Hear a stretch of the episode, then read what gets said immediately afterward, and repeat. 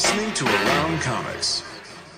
Oh, you are listening to Around Comics 434 with special guest star Doctor Zack Kruse in the house. I'm Brian Salazar. With me, as always, Christopher Neseman. It is Thursday night, so you are listening to us, watching us on Around Comics. I don't know what's going on. We're with classing the joint up. We brought in a class up. doctor. You got a PhD, a doctor. Oh, wow. Wow. Is there a doctor in the house? He, he can't figure out his camera or where to sit, so he doesn't. doesn't know how to use the fucking camera. yeah, but- that's fine. I So don't- I don't as, as Sal as Sal said before before we hit the record button, um, we are just keeping the Illinois to Wisconsin ratio balanced here because we have our newest inclusion to uh, the Scotty Army, uh, formerly formerly from the great state of Georgia, um, now now transplanted behind Georgia? each other. Yeah, he was in Georgia for like a year. Mhm. was in Georgia, Indiana, Michigan. Are you just going to make your way all the entire country, all 50 It's just states? going north, No, man. just- Yeah. No, Hey, this, bud. done. this is it. Yeah. Hey. Hi. Yeah. No. I This, was I was late to the party in the in the in the pre gaming because I was at my my curling club's opening party. Oh. Oh. I still have. I still have Opening curling party. to check off of my list of things to get done here. Anytime, brother. I know Anytime. Do I need to adjust Chris, you, y'all, you're or- very short. You're very in the like the There, little is brother of this. I know. of this, I feel uh, feel ina- feel inadequate. Little brother. It's the dog with Little two and a brother Chris. legs. Hi. We have uh we have lots of questions already from people. oh in my the- in the gosh. live yeah, stream. yeah. The comment the comment section is abound. It's because Tom's Yeah. not here. No, that's got to be it. Yeah, well, Yeah. you know, what are you going to ask Tom? It's just going to be a, you know, Tom, sort of say something snarky. funny. Tom sarcastic. Really? What are you guys drinking? I uh, I picked up a chocolate churro Ooh, from Pipeworks. nice. It's uh, That it's, sounds it's Horrible. It's uh, it's odd. It's wrong odd. with? It's a, it's a kind of a. It tastes like a beer with uh, with uh, chocolate and cinnamon. Oh. Somebody spilled their churro in a beer. Somebody dipped Yeah, their it feels churro like in yeah. your It, beer. it, and- it- honestly, it tastes like uh, if you had a Budweiser with a churro, a chocolate churro soaking in it for a couple hours. Yeah, That sounds tremendously fucking unappetizing. it's uh, it's odd. I'm Yeah. say, I'm gonna say Yeah. it's odd. It's odd. All right, what questions we got? I love questions. Hold on, before we get into that, wait, settle down there pregame. Uh, let's at least introduce people that may not be familiar with Mr. Zack Kruse uh, to Oh. to his his you know resume. I Eisner nominated Professor Zack Kruse. That's right. I don't know if this information is still accurate or not, but I'm reading from the uh, MSU website, so I don't know Oh, if God. how how it's uh, what? What? scholar- wait, you're are you are you uh are you uh Wisconsin Green Bay now? Yeah, I'm a yeah, I'm at uh, UWGB now. well, you're still a scholar of literature and visual media. Yeah, including comics, film, and television. Author of Mysterious Travelers, Steve Ditko in the Search for a New Liberal Identity from the University of Mississippi Press. hmm Uh, your publications have appeared in Critique, Studies in Contemporary Fiction, uh, the Journal of Comics Studies, uh, Studies in Comics, and uh, Source Notes on History of Art, among other places.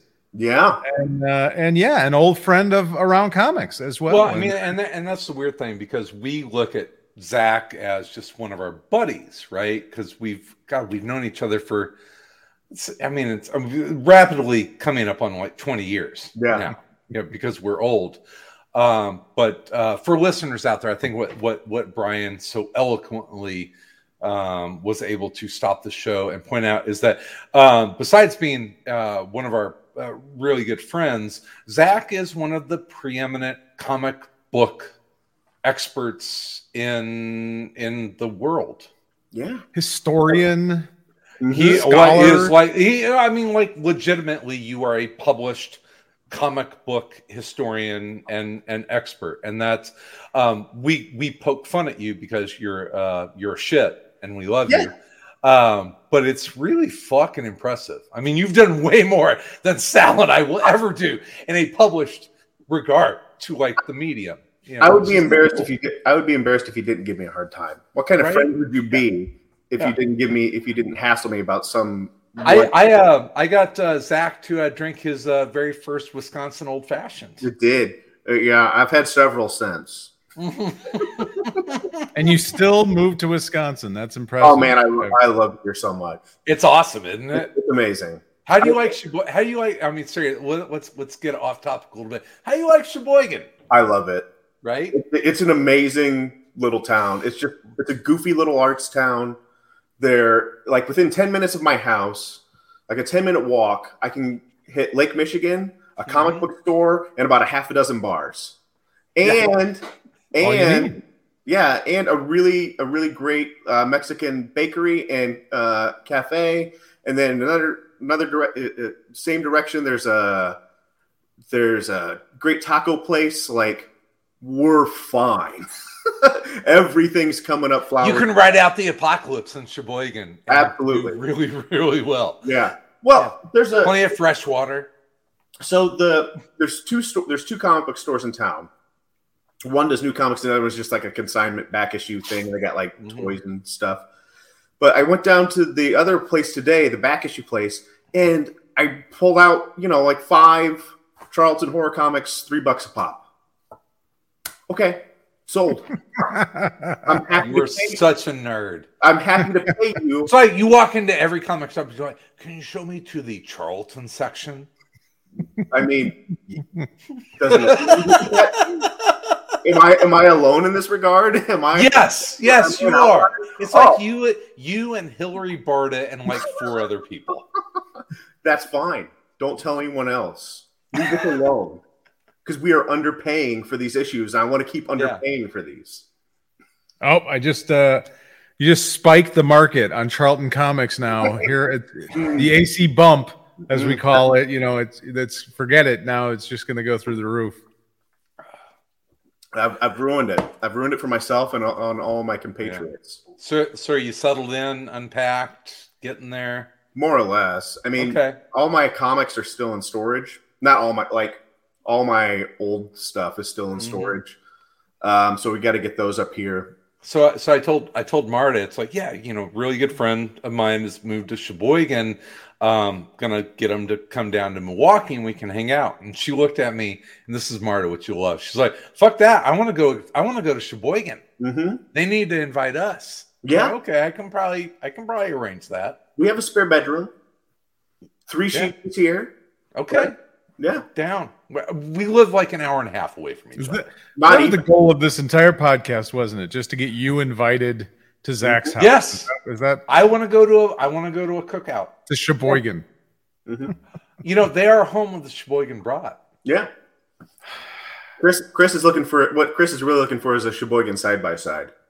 You kids at home can look up what that is. Uh, that sounds. I don't know Uh, what that is. I'm a little afraid. Mm.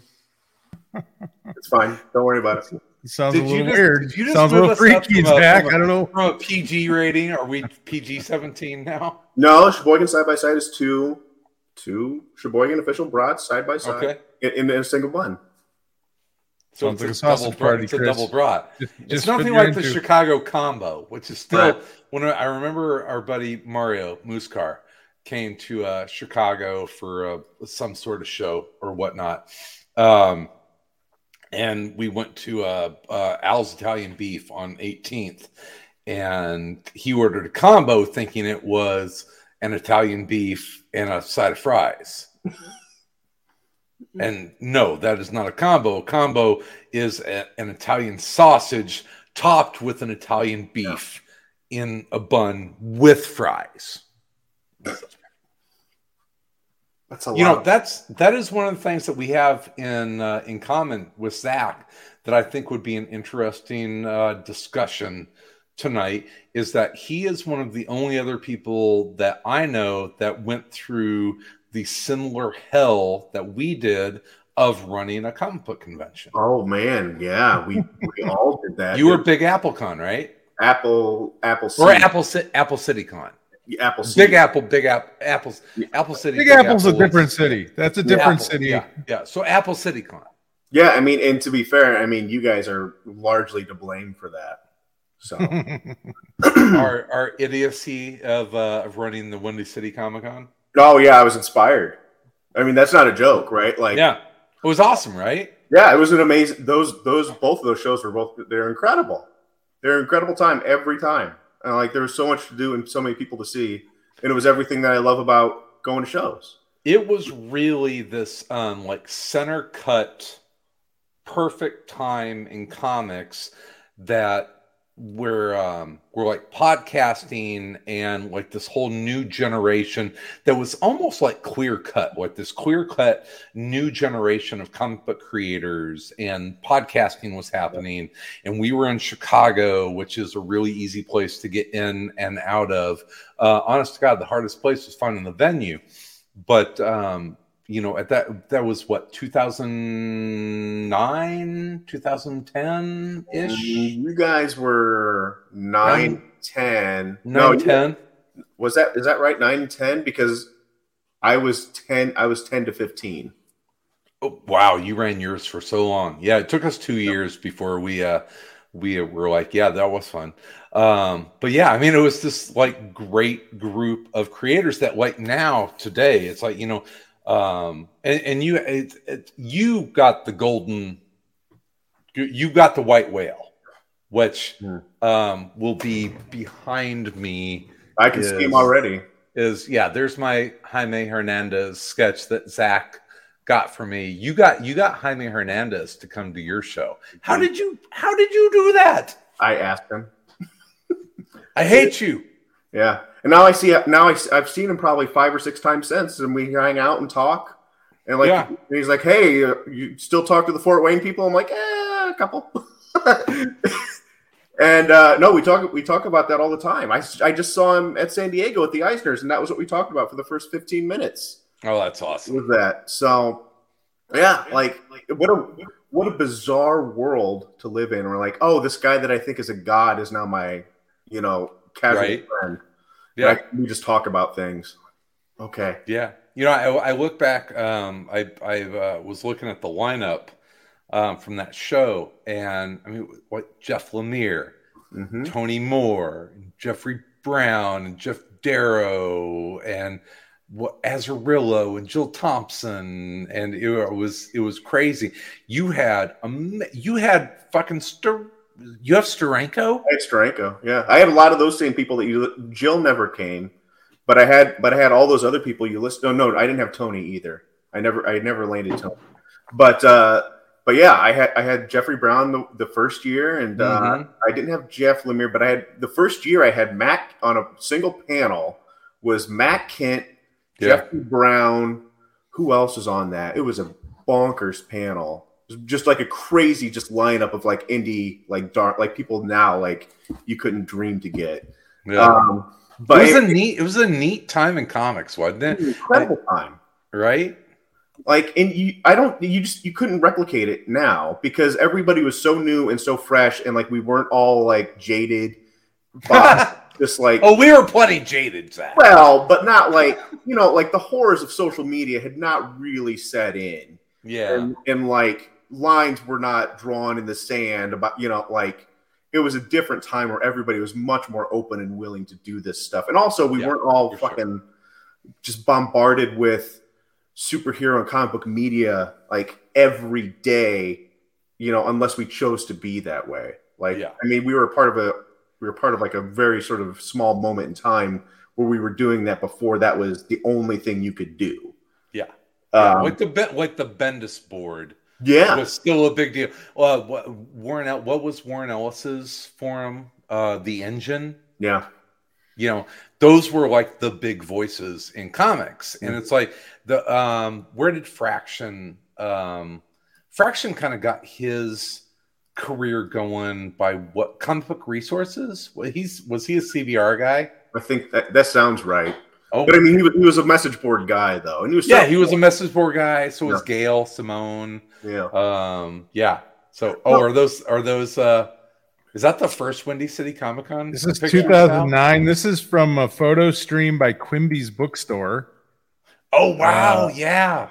on Flickr, and um, yeah, it was this a neat Jeff- little. It Jeff was a neat little show, man. It was a neat little show. This was the first one.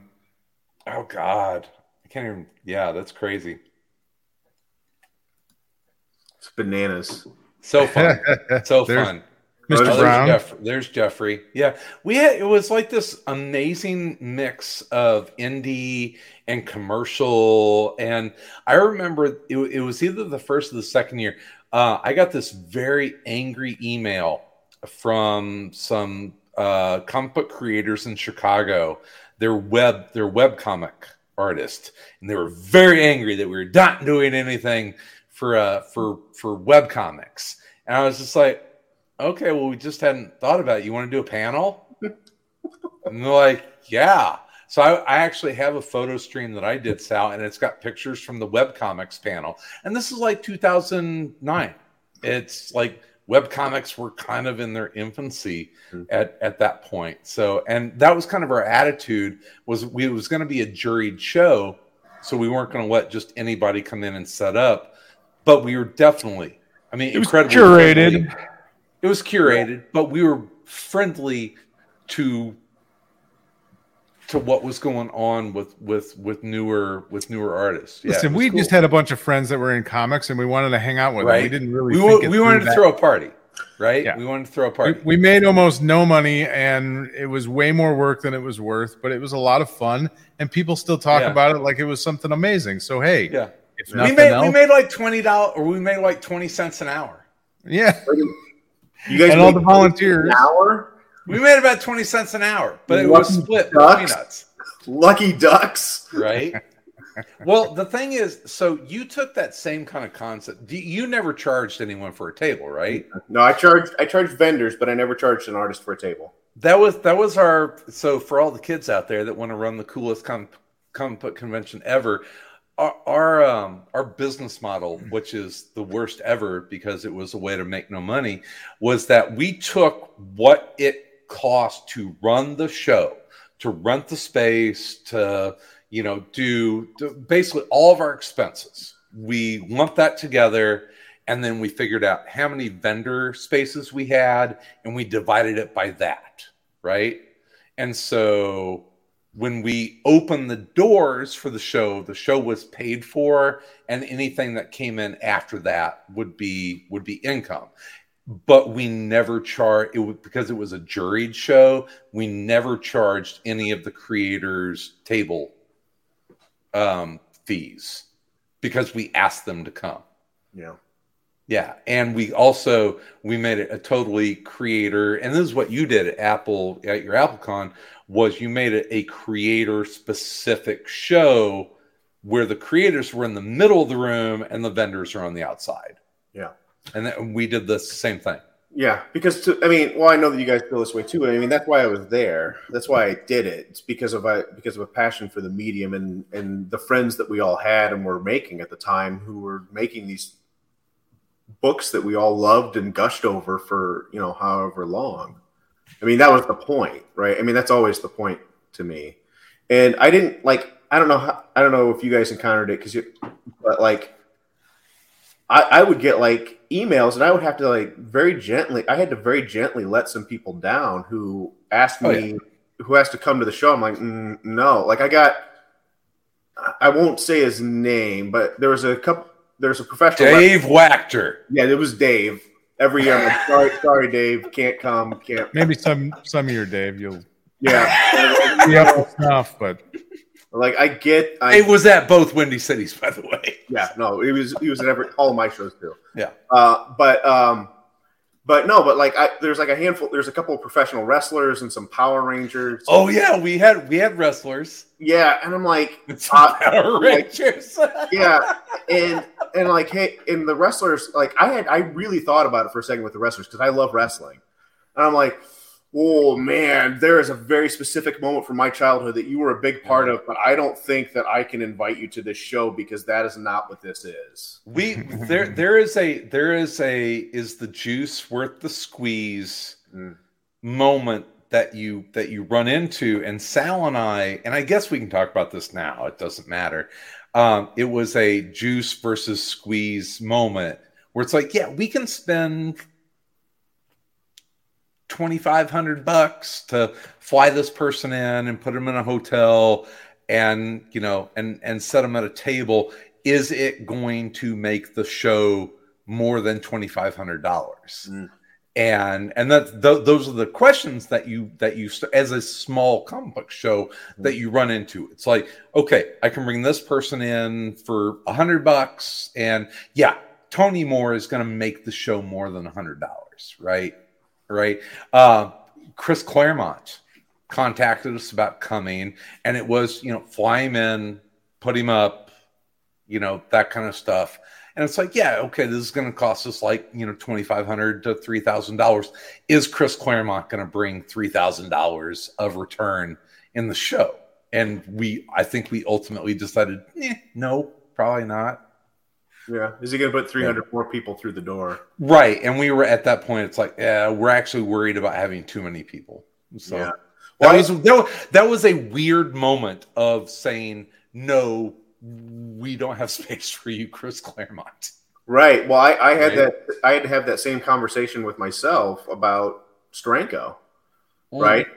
Uh, and I mean, for for Jim, it was ultimately the right choice because for a small, you know, a small city like Fort Wayne, like right. Jim will Jim will put asses in seats, and also was like really into doing the media, like local media stuff because that's who he is. he enjoys holding court. Very much. Um and uh, uh so you know for for jim like that that i had to do that same calculation. And ultimately i was like okay yes jim's going to bring i'm, I'm gonna at least break even on on this. Fine. And then even breaking even he's gonna put enough uh, extra people in the alleyways to be spending money with sean pryor and dave and mike and whoever else. Sure. You know, where it's fine. Yeah. fine. Do it. I I, th- I thought for a time that you were going to pull off the impossible. If there was anyone that was Oh. ever ever gonna do it, and I thought I think you were probably closer than anyone has ever gotten. And as a as a published author on Ditko, I thought you were really close to getting Ditko to come to a comic book convention, which would have been worldwide news yeah in I- that community. I, I, well i got a response That's as close as anyone's ever gotten. Yeah, it, it, it, it was a rather it was a rather de- it was a rather detailed response. Uh, it was obviously no, but uh, but it was like I, I put together everything like this complete package. Like here are all the things I'm going to assure you. Here are here are limitations I'm willing to put into place, like restrictions I'm willing to put on you know folks for you know X, Y, and Z, and to protect your time and your and your sense of self and all. And it was a very polite and thoughtful no. but I felt I like I was as close as anyone was going to get yeah, because I put because I knew everything to say. sure. Right, sure. like ultimately, just- this just comes down to you're in your 80s. Do you want to do this? yeah. um, well, and you and you had you have met him in person. yeah. Oh yeah. Yeah. yeah. Yeah. Oh, I was I was a maniac who beat on his door. Yeah, Um, crazy. and, and, and, and he but he treated me kindly right because i didn't ram a camera in his face and ask him why he stole his ideas from ben cooper costumes So, When did you uh when did you first become obsessed with Steve Ditko? oh when i was a kid when i was about fourth grade Do you do you remember oh what it yeah was? yeah it was those um those uh marvel um not masterworks what the hell do they call them um they had the same silver border as the masterworks but they were just single issues marvel um masterpieces not masterpieces Master Oh. you know what i'm talking about though Yeah, I know what you're talking about. They were reissue. They were reprints of like It was classic- master I think it was masterpiece. Was it masterpieces? That's some somebody in the questions will know. Um, but uh, cards. yeah, masterpieces were the cards. It was something like that though. But they were lost leaders. They were essentially loss leaders to sell the uh, to sell the masterworks, right? So the first time the first time I saw him and I knew that I had seen him was in that in reprints of Spider-Man number one.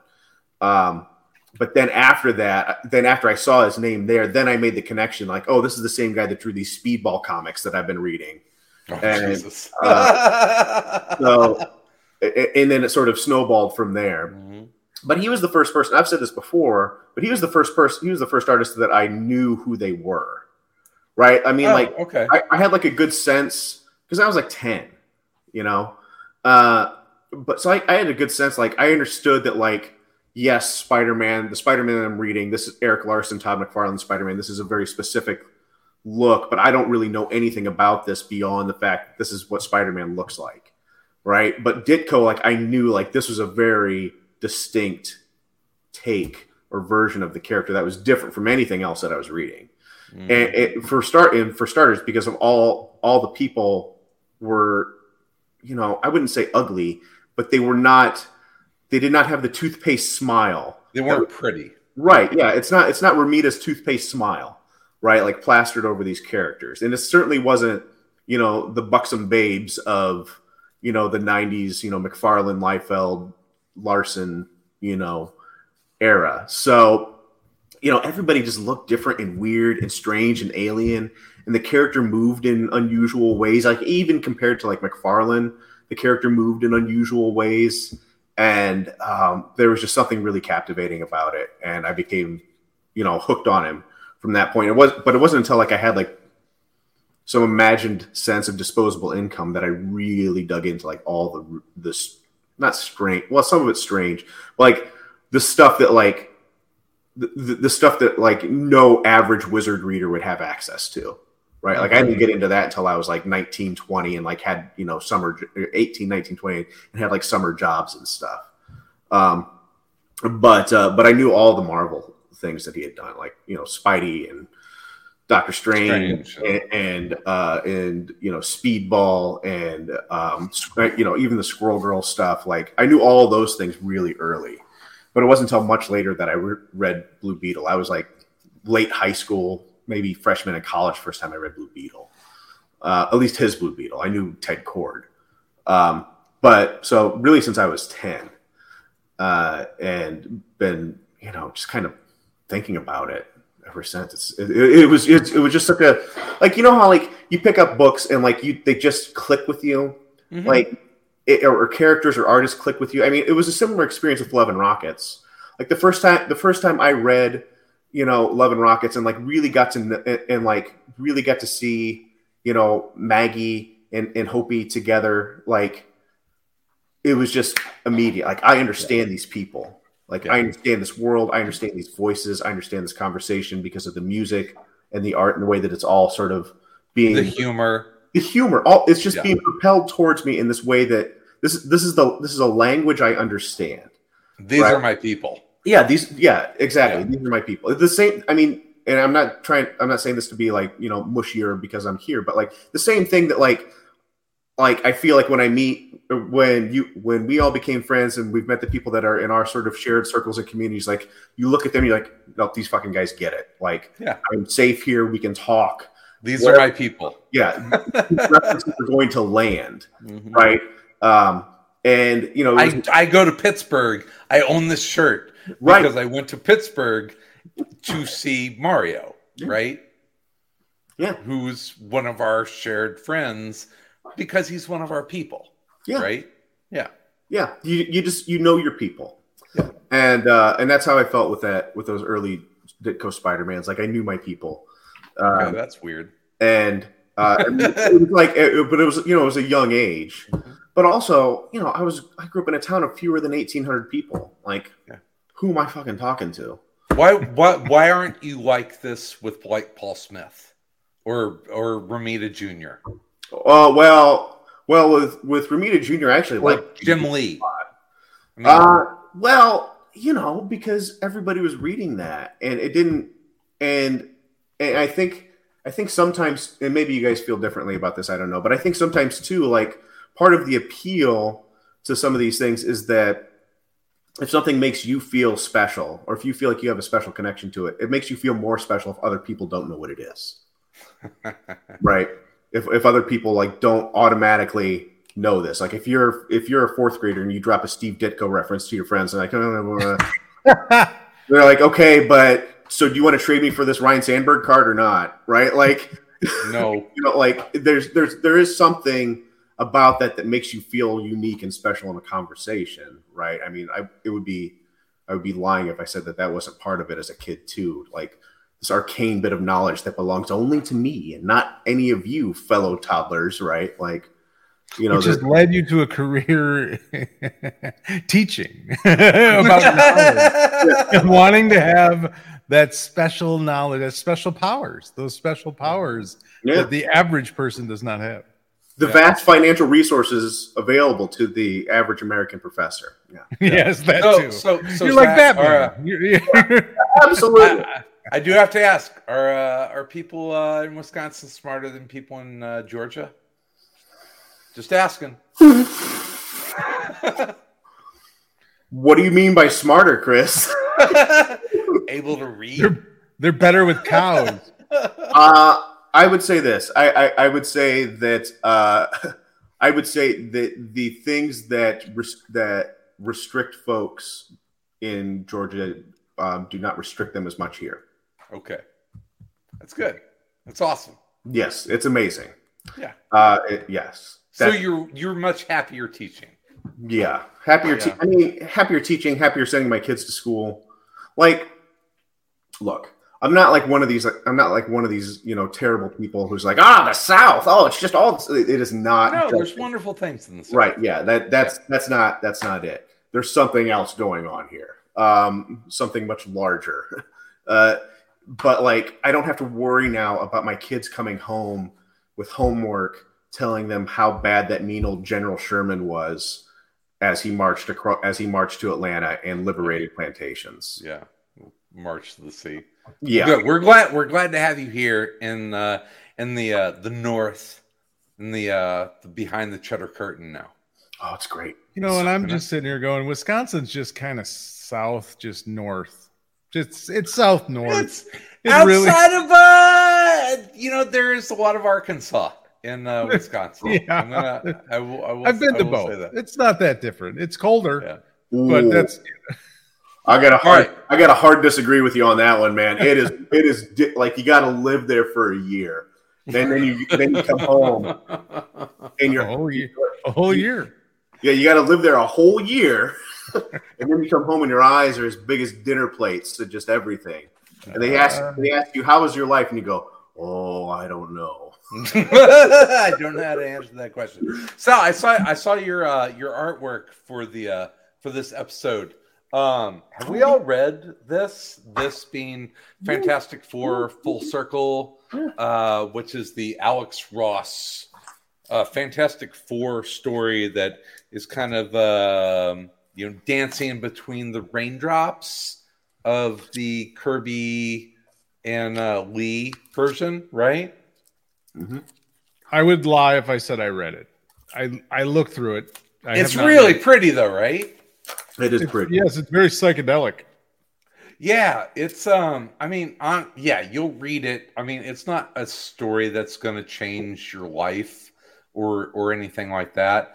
Um it's a it's a it's a Kirby Lee 1960s Fantastic Four story. It's it's updated a little bit, but man, Alex Ross I mean, in a non Alex Ross way, really crushed this book. Yeah, yeah. The fact that it's not painted is what put me over on it.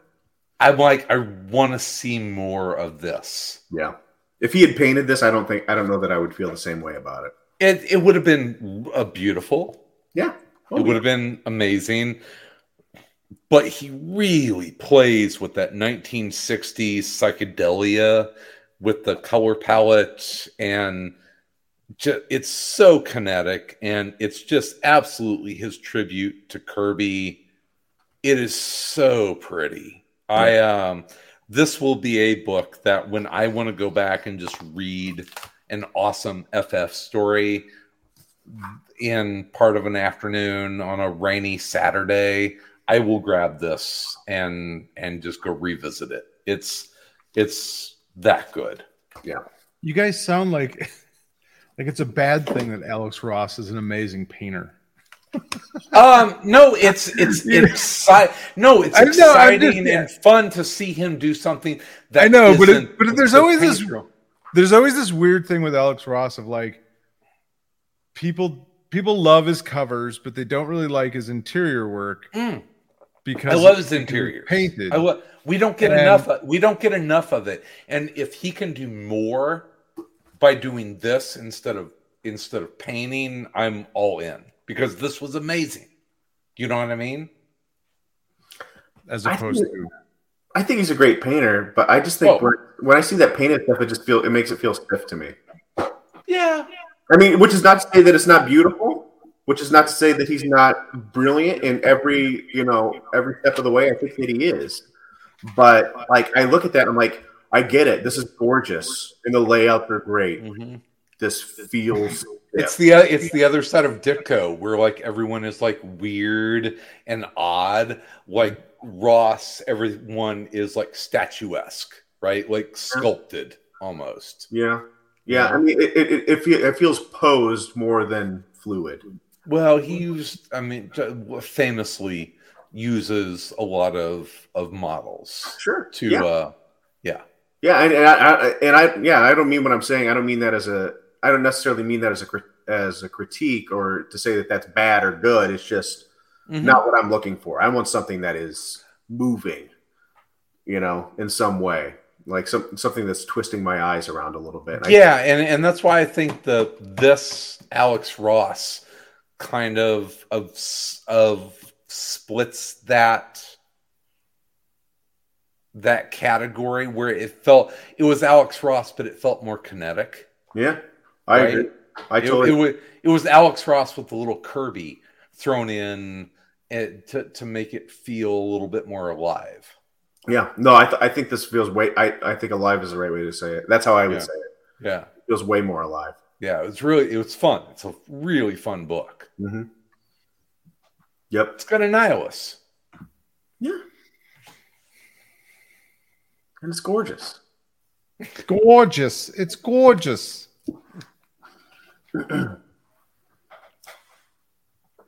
I will have to read it. I haven't, like I said, I just got it in. Read so I it. haven't had a chance. Read it. I will eventually. Read it. I- God damn, Sal. You Oh, spent sorry. forty bucks on it. You might. You better read it. I, will. I will that much event- on at it. some point. What do you? Whoa, you got the. Let me see the slipcase version that Brucey was Yeah. throwing out there. Yeah. Just Is a it- slip- I guess slip Is, case. it, is the slipcase worth it? I mean, It's a, what it's got a what what, what, what does the non-slip case version cost? I I, I paid like nineteen dollars on Amazon. For okay, so well, I, I bought I picked this up at the LCS around the corner, so I paid full retail. So and in, Cool. It's a small store. There's not that many people in Sheboygan buying. Oh, now you're all like Mr. Community. Now you're uh, Mr. Mr. Wisconsin Community. Yeah, uh, because I was I was so anti-community before. That was that was my number one. I was famous for it. People would write me letters every day, like, "Why are you? Why do you hate community so much, Zack?" And I'm like, "Well, now I'm atoning for my sins, right?"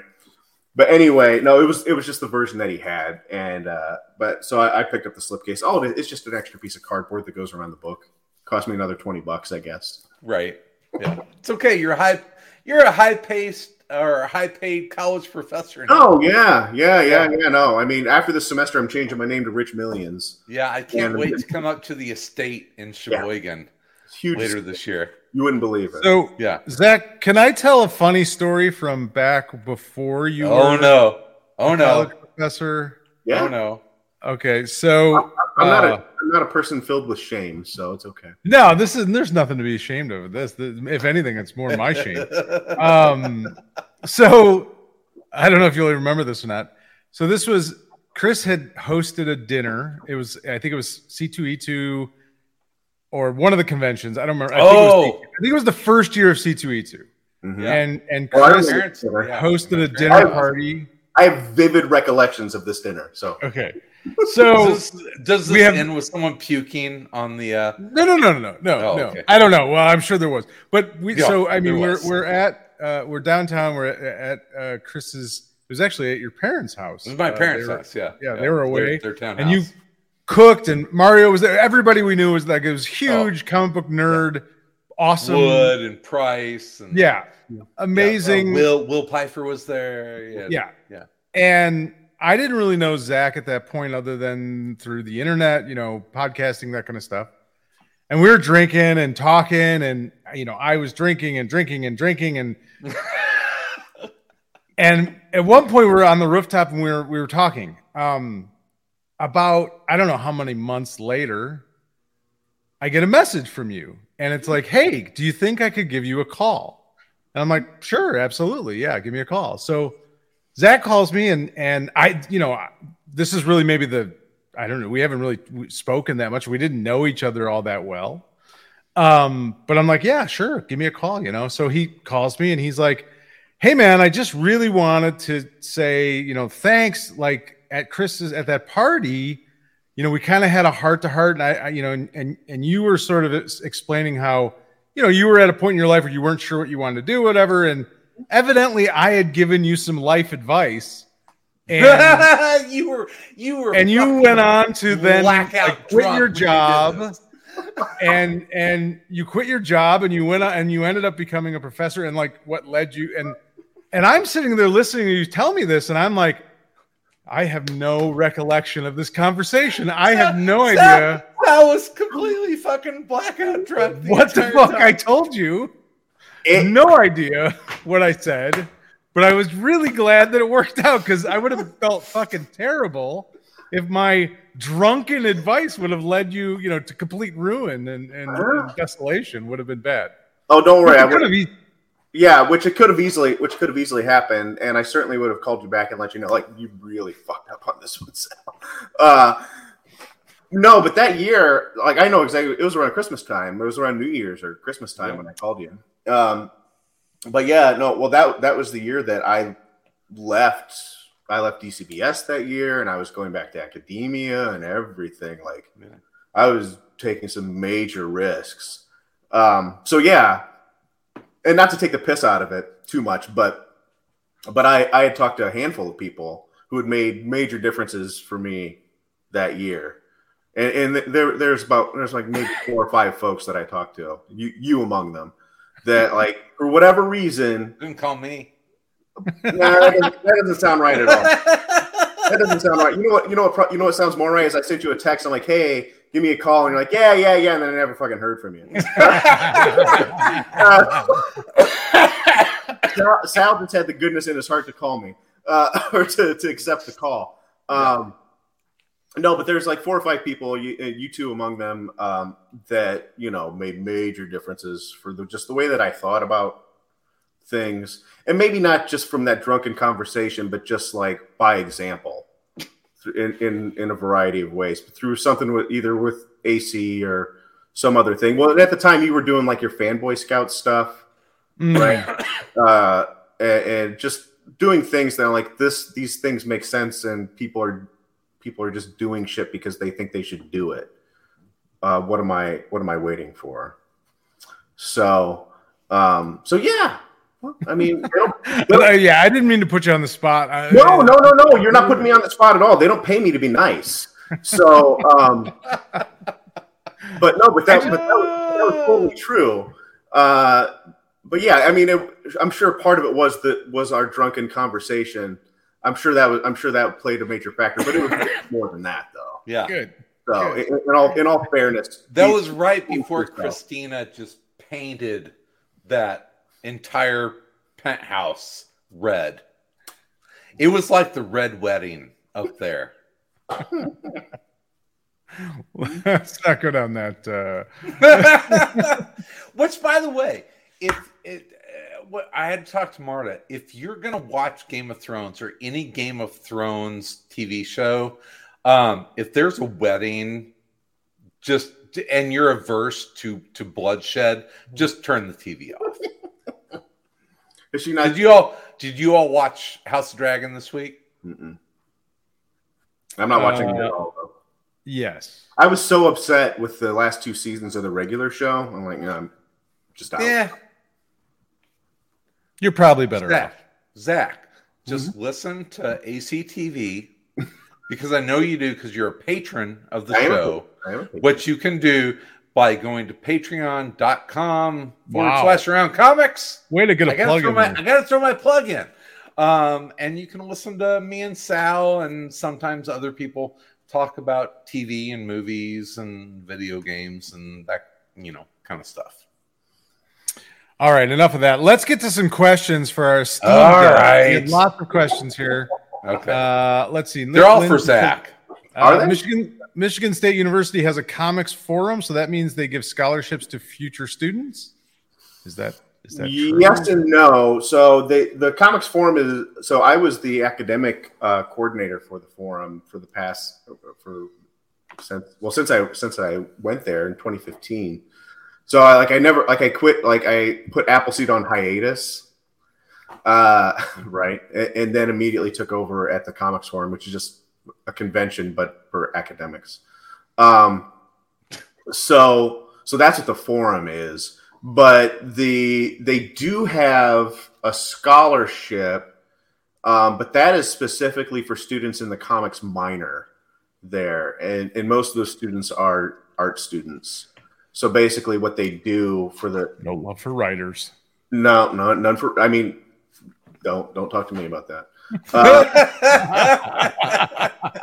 uh, but anyway, so so that so that scholarship is is for students in the in the comics make in the comics minor program for comics making. Um, but the forum itself is a little bit different. That's actually a hybrid conference that is is a micro artist alley that with academic panels um, throughout the throughout the weekend. on.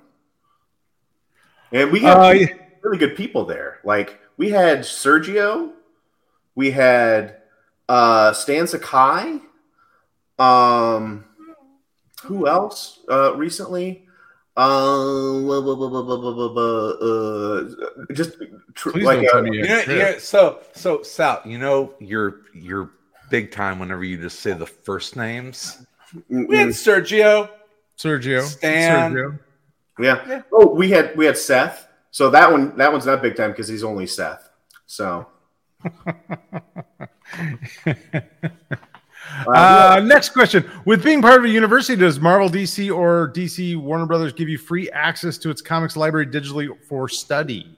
absolutely not. No, no chance. no chance of that. They don't care. No, no, and in fact, though, it's serious business though because you like the copyright stuff is really serious. Yeah, I bet. Them and like they try to go after academic publishers for like reprinting pages and stuff, which they can't do, but they do it anyway. So take that for what it's worth. How were you with um with the book um of of any of the copyrighted Ditko material? Well, most of it, a lot of the stuff that that I use is in public domain. Okay. But that cover image, that all the Charlton, almost all the Charlton stuff he does in public domain because Charlton, for reasons known only to themselves, did not print copyright information in there in DC until like the late seventies. Really? So, so they never Interesting. copyright, so they never copyrighted anything because Oh, that wow. copyright law. Like you had to print that in order for it to be copyrighted. Well, they didn't do that. So all of the Charlton stuff up to like seventy something until the law changed is public domain. That's an amazing story in itself. Yes, yes. I So no idea. That's amazing. that's what Why like we have Watchmen. right. Well, that but right. Yeah, sure. but well, DC still bought those characters. Yeah. But if you wanted to reprint something from, say, like uh, those Captain Atoms, then you could totally reprint those. Hmm. Uh, Don't so give me any ideas. yeah, uh, so like so like those Fantagraphic like those Fantagraphics Ditko collections that they put out that Blake Bell edited, that's all public domain. Okay.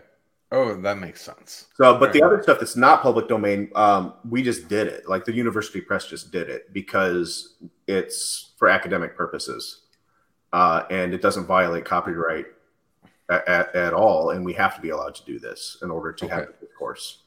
So, um, and then the University Press just says it. But there have been instances where other academic publications have tried to do this and then made the mistake of telling DC or Marvel what they're doing, and then DC and Marvel are like, "Oh, you can't do that." Well, no, that's not true, right? Yeah. Like some famous, there's some famous examples of it, like where somebody wanted to publish an article about sexuality and queer identity in Batman and Robin comics, and then DC tried to prevent them from using images from their books. Um, so, yeah. Oh shit! I know we've moved into the big time because we've got a uh, John Siuntres comment. Uh oh. What? Yeah. Um, John says still waiting for the Charlton documentary that's still being made. Yeah, I thought I did are a you making- Kickstarter for that or something. Is that right, John? Was there a Kickstarter for that? I remember that from that's been like years, years and years that they've been talking about that. But there is a new kick. There is a new book about Charlton that TwoMorrows is coming out. John Oh. John B- Jon B. Cooke is doing a, a quick, like quick and dirty, like uh lay history of Charlton, which he just good. said, "Shut up." That was his only way to be a part of the conversation, John. Love you, Same old John. John. Yeah, you know, it's I. That's the thing I miss from the old show yeah, that we have now is that I you, John's not going to walk into one of the the rooms and sit down and and Take and over a join the microphone and then- conversation. and completely take over the conversation. No. well, well, when I Oh was- no! Here comes John now in when my I- basement. There's John now. when I was a boy. Mm. Love you, John. We love you, John. Uh, are universities that have comic book programs connected in any way? Here in Seattle, we have UW facility in another city that 30 minutes away that has an office cover with comics. I can see from the bookstore. I don't, Nick, I'm not sure what that question is. I don't know if that's a question or a statement. Are you looking for directions? I'm not sure. Well, there, there, there are a few major comic scholars at UW. I know that. Like Jose Alaniz is there, and, and a few other people. Spe- speaking of um, speaking of uh, uh, college and comics, uh, Zack, you've been to the uh, University of Ohio. Uh, has the comics? It's it's what what is the what? I've been there. It's it's a comics museum or their comics wing. It's LeBron James Comics Museum. Yeah, that's what it is. Uh, sorry, I touched my head and then I looked at myself in the screen, and like things just got completely out of control. Well, you, gotta get that, you need to get that toupee under. I do. This, this the, my my piece is all out of out of joint here. Uh, um. Anyway, so no, at Ohio State, so Michigan State University has the largest public collection of comic books in the world. That's comic. book. Oh, Michigan State does yeah. So the the MSU library has the largest collection of comics in the world. really? Yeah, not even close. Um, that's why I went there. Um, the Randy, I'll, I'll tell you about Randy Scott in a minute. Um, or, or maybe we can talk about Randy later. He's interesting. He was in the Weathermen. Um, so, but uh, Ohio State has the largest collection of comic and cartoon art and uh, publicly available. I com- wanted to talk to you about that because it was neat. yeah, it's incredible. It, no, it's not. It's, It's neat. not. It's neat. It's, It's neat. not. It's not. Um, let, let me put it this way. I saw more interesting original art at C2E2 than I did at the art museum in Columbus. in that installation. Like, yeah. So it, it- it's I, I I think that there's still and this is my argument is that I think there's much more important art and and certainly larger collections of important comic art in the private domain than there is in Columbus, Ohio. that way. There were some secondary Frank Miller pages from some Daredevil runs that were neat. sure. So It was it was cool. I enjoyed it. I was not blown away. fine. Yeah. Uh, yeah, Fine. And I, I no sarcasm in that in that fine at all. yeah. Um, there's more in that collection than what's out on display. Why? Why, why is there more? Why would you keep the good shit tucked away? Uh, be, well, because it's an archive, and they don't even know. It, they actually haven't even cataloged it all yet. Okay. Yeah. So so um, I mean, it was neat. It was cool. I I loved Well, it. That it was it was amazing being in a comic art museum, right? And I was just like, okay, I want to see like this and this and this and this, and it like wasn't there. I mean, Sure. it, it was some cool stuff, but yeah, it's Well, um some of those things. I mean, obviously, you're right. I mean, a lot of those things, many of those things, are squirreled away in private collections, yeah that, And also- that and also the and, and, and I see you talk about that online a lot Mhm. whenever there's stuff that comes up in like heritage auctions, and you're right with me. It's like, oh, great, another piece of of amazing historic art that's going to be, you know, taken away and put into a private collection for people to never see instead of Right. being in a. Meanwhile, as you're sitting in front of a wall of fucking original art, yeah, you can't have it both way, asshole. it's. I agree. well, so it, but some of that though is like you know, universities have limited resources. You know, um, they they can't afford to buy that stuff. Like I'm sure that Caitlin McGurk and Jenny Robb at Ohio State or Karen Green at Columbia would have killed to have, say, the uh, master race sequence that you know the, the Bernie Krigstein stuff, but they can't afford that. You know, Yep. um, they can't afford that at all. So Well, and I think uh, your point too was, you know, that it's a huge collection and they only have certain exhibits. So whatever exhibit he happened to see when he was there doesn't. Right. It's not the entirety of it. Like right now, they have a Charles Schulz Peanuts exhibit going on. Yeah. Um, and and there's a. It looks like there might be a um, a couple of other uh, retrospective. There's a racism in America retrospective in cartoons that has um, you know all sorts of different artists in, involved in it, and so yeah, I mean it is. I'm interested. You mentioned something about someone being in the Weathermen. What was that? Who and Oh, what was Randy, that? okay, Randy Scott, who was the librarian. So, so the two people that really started comic studies, as we understand it today, were I mean, there were people who sort of gathered pop culture ephemera and dropped it off in libraries. So, like, there's this guy. Um, uh, there's a guy at MSU that had a big collection of comics as a part of his pop culture studies in the beginning of Popular Culture Association. He had all these comics and he just dropped them off at the MSU library. So they had this tremendous collection. And then this guy came in who was not, he was working across the street at a store called Curious Bookshop, which is, an early direct market retailer. It's still there, it's a used bookstore. And uh, his name's Randy Scott. And he came over and said, Yeah, well, I'd like to start working in the library. So they hired him in the library. And he found a way to sort of just go rogue and start collecting comics and cataloging comics. So he was just buying up everything that he could get, and he literally wrote the book on how to catalog comics. So, like the Library of Congress system is based on Randy's system. So, before Randy was at Michigan State, he was kicking around Michigan and Ann Arbor with guys like Bill Ayers, and um, ended up in the Weathermen, and was at the Days of Rage in Chicago Wow.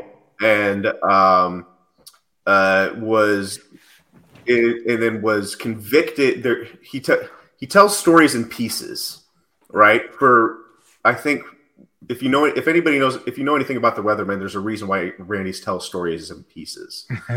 Uh, but uh, so like, but he he was convicted on in multiple states of multiple things uh, in connection with his activities with the weatherman and sometime and a couple at least once he was convicted because he missed a court date but the reason he missed a court date is because he was in jail for his for his uh, participation in the rage wow. so um so anyway so that guy ends up at michigan state and helped found comic studies but uh but yeah like he Because he- of course. but but he he was involved he was involved with the Weathermen for a very long time. And if you ask him, he says like, "Well, I just handed out pamphlets." Okay. So, um, but he's just the one of the most interesting people I've ever met. Just totally fascinating character, like encyclopedic like knowledge and memory of like everything he's bought and when he's bought it and who he's met.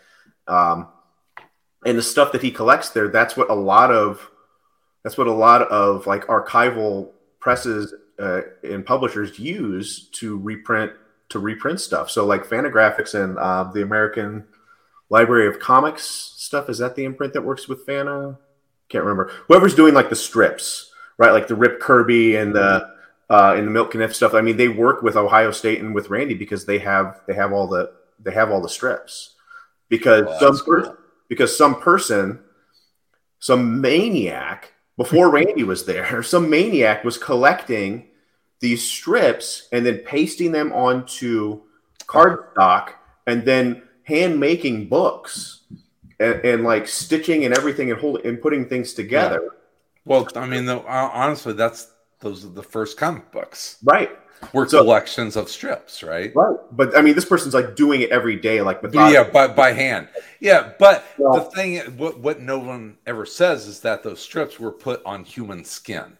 Right. That was that's the big thing. Yeah. That's that, that's why they lasted for so long in the archive without being in Mylar. So, but but anyway, so you know, so Randy was Randy was a part of that, one of the people that started it, and then Lucy Caswell, who was at OSU, um, she's uh, she was the other person that founded it, and they those two basically got together and divvied it up. And Lucy said, "Okay, we have the art because we have." all of this stuff. Uh, we've got all these brushes, and you know, we've got this whole collection from Caniff and uh, and things like that. And so it was determined. Okay, Lucy ha- has the art at Ohio State, and Randy has the books at MSU, and then they would trade the, Uh, as they gathered things, they would trade them. So a lot of the stuff, though, in the early days was not pages because the original art market was what it was, but they had strip art. So a lot of the stuff at OSU is like uh, E.C. Segar and uh, Walt Kelly, and like so, like those those early those Walt Kelly strips, like the um, "We Have Met the Enemy" and "He Is Us," like that's at Ohio State.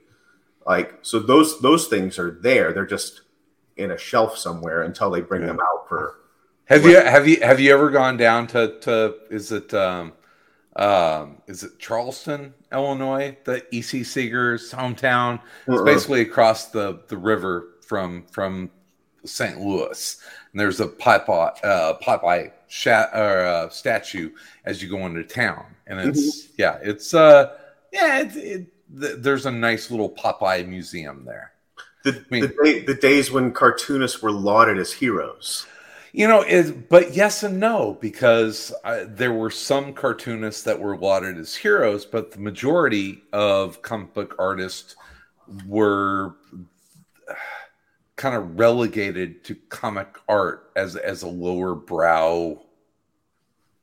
You know, they they, they were the, that for a lot of them they were the folks that couldn't cut it in New York advertising, and they went into into comic book art. But then you had people. I think Wally Wood probably changes that for a lot of people, where he was maybe one of the first one of the first people that could have cut it in New York advertising, but he wanted to make comics, right?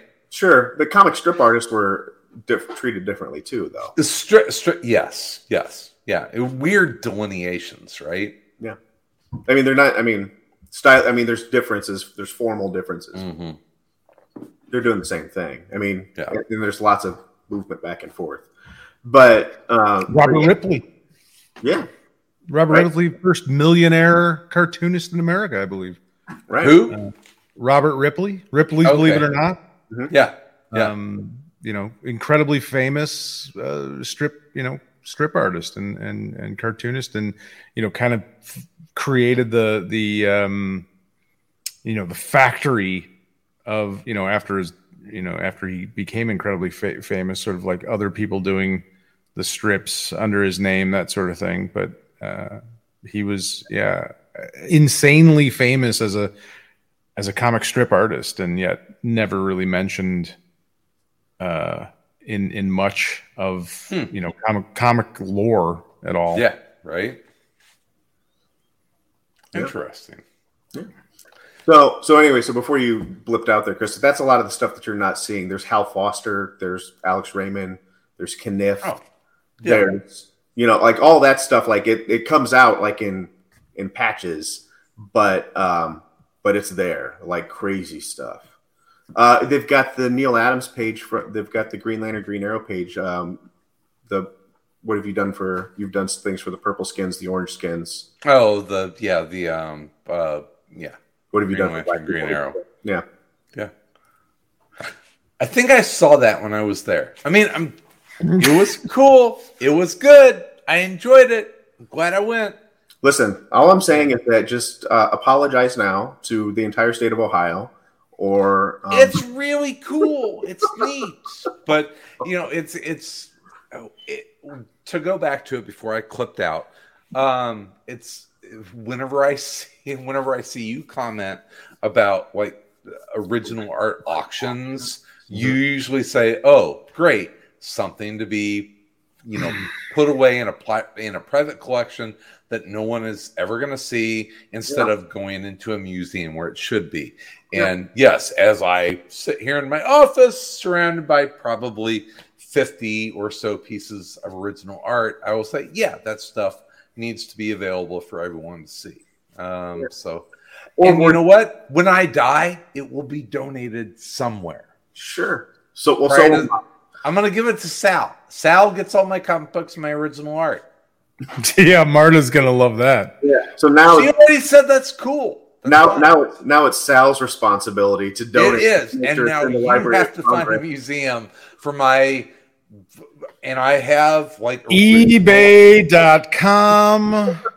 Hey, Uh, when Alien Legion becomes recognized for the great comic book that it was, I own several pages from the first six issues of Alien Legion. Hey, speaking of that, so you know who? Yeah. I went to the Ditko convention that they had uh, last year Mm-hmm. in Johnstown, and uh, Carl Potts was there, and I talked to him a little He's bit. awesome. Yeah, Yeah. Uh, eh, yeah, just a great, great Yeah. human being. Uh, first of all, but anyway, so I, I- I mentioned the the Alien Legion stuff to him because because I read that because of you because of you guys. Because it's amazing, right? Oh yeah, it's also amazing, but I it, I Yeah. probably would have just went past it and grabbed something else if I had not Yeah. put it on AC. um, but anyway, like super fascinating guy, like as like an editor and writer and stuff at Marvel Oh yeah, big time. and also and i say and i said this to him so i'm not talking out of school here but like incredibly reserved when he can hear people when people within earshot say things that are patently false or insane about comics and like the things that he saw and did and knew about you know while he was working at marvel and, and other Mhm. places um, really really professional person let's say oh, that's awesome. yeah Very cool. like because there was a person there who was just saying some Some bullshit. Let's batshit things, and and and Carl and me and a couple others are sitting there going, "This is fascinating. This is the first I'm hearing about this." Carl, you were there. Did you have you heard about this? No, I've never heard of this. Oh, okay. Well, moving on. That's amazing. Yeah. Awesome. What, what did he say about Alien Legion? Uh, just yeah. typical stuff. You know, like you know how it is. Like when we encounter people and like, oh man, this book is so great, and I love it. And they go, oh, thanks. Well, I really appreciate that. Uh, you know, and that's basically it. Yeah. Then Ah, we moved on. I love said, that. well, can I get you a beer? And he said, oh, okay. Oh, something else. okay. All right, Here's guys. The, the oddness of you know the reality sometimes where y- the importance we put on the work compared to the people that did it is sometimes not as equal. You know, it's it's just sort of like, hey, it was a job. You know, at some point it was Right. it was my job. This is what I wasn't I wasn't thinking necessarily at the time that it was you know when, groundbreaking. when um, you remember when we had um, Don Glut on the show? uh, I remember that Don Glut was on the show. Don, we had Don Glut on the show, and for folks out there that don't realize this, Don Glut, beyond being a writer, and and he came into Chicago. He sat down with us at Dark Tower Comics. Um, Don Glut wrote tons of Bronze Age comics, a lot of Marvel team ups, and um, a lot of like secondary and tertiary Marvel comics he also was a part of like the writers room or creative team that that basically created the he-man and the masters of the universe like like gray skull is called gray skull because his ex-wife's last name was Gray, and so he called it Gray Skull. So whatever. And so we had it was it was uh, Tim Seeley and uh, and Tim's brother, who are two of the biggest He-Man fans. Steve, uh, Tim, and Steve. They're two of the biggest He-Man and Masters of the Universe fans I've ever met in my entire life, and they were so fucking geeked up to meet Don Glut and talk about He-Man and the Masters of the Universe. And Don was just like, "Yeah, it was just a job." and they were just like, "Yeah." they were so so geeked up about it, and he was like, "Yeah, yeah, it was it, it was a job." yeah, I mean, a lot of those guys are like that. Yeah. Well, I think a lot of it is, you know, when you're creating something, maybe you're not thinking in the sense of like what it is going to accomplish or necessarily what effect it's going to have on people. You're just telling a story or you're, you know, yeah. Drawing a story or whatever it may be. And then it takes on a life of its own. And what it becomes to people is that's the art form. That's what, you know, I mean, like that, it, it isn't, you know, it's, I think it's probably rare, more rare, especially in more of the, you know, commercialized stuff like comic books and books and TV and movies and things that are made specifically as commerce you know, to then all of a sudden it becomes something that is really important to someone else's life. It's like, well, you know, I didn't, I wasn't trying to do that. It wasn't, you know what I mean? Like that wasn't, you know, it was just like, yeah. Hey, cool. bills pay. Yeah. Yeah. And also, yeah, that, well, I was just saying, also, I mean, artists don't really know the effect of their work, right? Right. Like, they don't. They don't. They don't create the interpretation. They don't create the meaning. That meaning happens somewhere in between, you know, the consumer and the and the finished thing. So you know, who could say? Like, I, like I don't know how people hmm. interpret anything I write or do or say. Yeah. Right. I, I don't get to decide that. And like, when someone confronts you, like, and, and, this is not the same. This is not the same at all. But I, I've, I had a couple people tell me like, "Oh, wow, this X, Y, and Z that you wrote, that was really interesting and it changed the way I thought. I'm like, oh, well, I just wrote it so that I could have a CV line. So thank you for reading it. Right. Like, you know, I mean, it's not, it's different because it's not the same level of, you know, creation. It's not the same thing. But like, what do you say? Like, yes, thank you. I, appreciate it. Yeah, well, you do something you love doing or you enjoy doing, yeah. and you have fun doing it, or you you know you want it. I mean, I think a lot of times it's not even about money or necessarily or paying the bill. Sometimes it is, but you know, and then it becomes something more than you ever intended it to be, or or it's like you said, interpreted differently than anything you uh, you know you consciously. Uh, there was a I, I think I talked about this before. It was like, um, which is interesting now that the, there's a new movie coming up. It's I was I saw I happened to see a clip of Steven Spielberg was on the show uh, Inside the Actor Studio with um, oh. I can't remember the the guy that ran the actor studio. Uh, he's passed away now, but yeah, oh, okay. um, uh, Lipton. Yeah, James yeah, Lipton. James Lipton, and Lipton is asking him about um, Close Encounters, and he brings up the fact that Spielberg's mother was a concert pianist, yeah, and his father was a mathematician and in Close Encounters, you had a scientist and a musician trying to speak to an alien. And you see this look on Steven Spielberg's face, like, and, oh, he, and he basically says, yeah. I've never realized that that's what that story was about until you just asked me that question.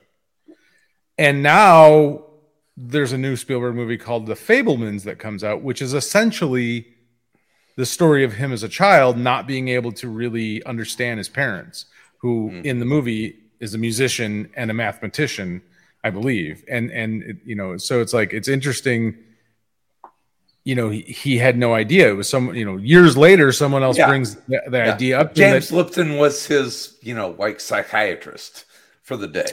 Well, it was just the, you know, yeah. it was just like James Lipton standing back from it is seeing something mm-hmm. that Spielberg making it didn't intend. He wasn't trying. He didn't consciously yeah. know that that's what he was doing. He was telling a story about being a child and not relating to his parents. And how do I, how do I, you know, I want to be a filmmaker. They're you know, one of them's a musician, one of them's a scientist, and I don't relate to either one of them as a child because I want to make movies and they don't understand that. And so he makes this movie about an alien and communicating to the alien as a musician and a scientist. But he doesn't understand that that's what he's saying. He's talking Yeah. about himself and he's talking, you know what I mean? Like it's so deeply rooted. And so it's like, yeah, how do you ever know that what can, and, you know, why does that movie have a connection with a bunch of people? Well, because it's about a kid who doesn't understand why he can't communicate with his parents. And we don't even understand that necessarily watching it, but we have a connection to it because of that universal sort of thing. And uh, I think it's a perfect example. Oh, I just I, I just deleted Chris. Oh, there he is. Um, What? so yeah, WTF? sorry, I, I I accidentally hit a button and you were gone. Want me to do it again? I'll do it again. There, you're gone Oh, again. Chris. It's just me and you now, Zack. All right, Finally, now let's talk bad about Chris. let's. there you. There you. oh, oh, oh! Hi, Chris. What are you doing here? I'm the one that invited you to be here tonight. Oh, yes, right. Uh, Sal wanted Seeley. Oh, I- oh, I didn't. oh. I said no. I said, hey, do you want to get a guest? And Chris said, yeah. Do you who? And I said, I don't care. Whoever you And want. he said he matter." said Tim Seeley, and I was like, you know what? How about Zack Kruse? He's like, I did whatever. not say Tim Seeley. he said he said whatever, Mm, I mm. said I- Zack. whatever. Zack would be great. Listen, I said, let me let me bone up on my Steve Ditko and Mhm. and we'll talk. all right, listen. Just get him on here. He's gonna bore us to death with all his Ditko shit that I don't care about. And I don't have to say anything for ninety minutes. And it's gonna be fine. So whatever. Essentially, let him go, and I don't Hey, have to Chris- talk. And So so Kruse, um, after we finish up here in a minute, because we're Mm-hmm. we're running along, Oh, we got to get together because curling season starts in like three weeks. oh, I'm just gonna. leave Actually, I now. curl on Thursday. Of this, I won't be on AC this week because I'm curling in Madison. oh. So you know what? You may be back with uh with with uh uh, uh Sal and Tom Mm. next next week. Tom, Tom, and I could talk about uh, crazy Packer dads. Oh god! Oh, that would be amazing. Yeah, I don't. I don't. Oh, think that's Sal's gonna, gonna happen. I don't hate think- it. I don't think I'm gonna be here for Gonna that hate one. it. I think this Yeah, might be the Tom. end of Amer- of Around Comics. Yeah, I'm curling in Madison next uh, next Thursday. Oh, no episode We can live stream. curling. Yeah, live stream No. curling. Uh, I start at eight o'clock. I've got I've got to draw at ten a.m. Okay, and that's the end of curling with Chris.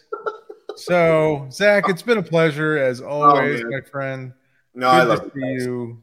And uh, thanks for coming on last minute. You know, there was sort of a, you know, always always good to talk. I'm glad things are going well for you. Uh, again, Uh, so are you working on any other books? Are you working on on anything new in the in the near future? I just had an article come out uh, on uh, a movie from the 50s called The Werewolf, which is one of Oh. only three werewolf movies from the 50s. Uh, it's about it's about nuclear holocaust and vaccines through the conduit of werewolves. Ooh, So, uh, which is what the movie's about. So that's the article. Uh, that's on Horror Homeroom, um, which is available. now he's back. Uh, and then uh, and then I have another thing coming out about how much I hate sci-fi movies. Uh, not science fiction movies, but like movies produced by the Sci-Fi Channel post Shark. Oh, Oh. yeah, they're pretty terrible. Um, Stan, Stanley's harpies. okay, I can. I, I, I wrote a I wrote a I wrote a pretty scathing book chapter about Lavalantula. Um, and then, uh, but anyway, so those so those are the two most recent publications. But then not but I'm working on I'm working with the Ditko family right now Oh. on his effects and working through like what they have and getting things cataloged because there's a couple of auctions coming up that they're doing. Um, so I'm working with them to organize those things and figure out what to do with them and what they are. Um, so that's a project in and of itself. And then I'm working on another thing right now that is Seems about like that could be a documentary. it. Right? should be um, right? That's But uh, and then I'm doing another thing about race and the carnival. So Hmm, interesting. nice. Race in the carnival. Yeah, white. Well, I want to invite. I want to be the first to invite you on. We're we're we're just in the process Oh, of yeah. starting a new podcast called Film Force Five, Oh, I know. and um, we would love to have you on that sometime. So think of some themes, some subjects that you would be interested in talking about. Um, and and yeah, we'd love to have you on that uh, as a reoccurring guest for sure. I can do double duty because I'm teaching intro to film in the spring, so I can just start. Look at that. This is what I love. Actual experts. See? Yeah, I'm talking on podcasts instead of us idiots with no Yeah. expertise. Oh, I got another guest today.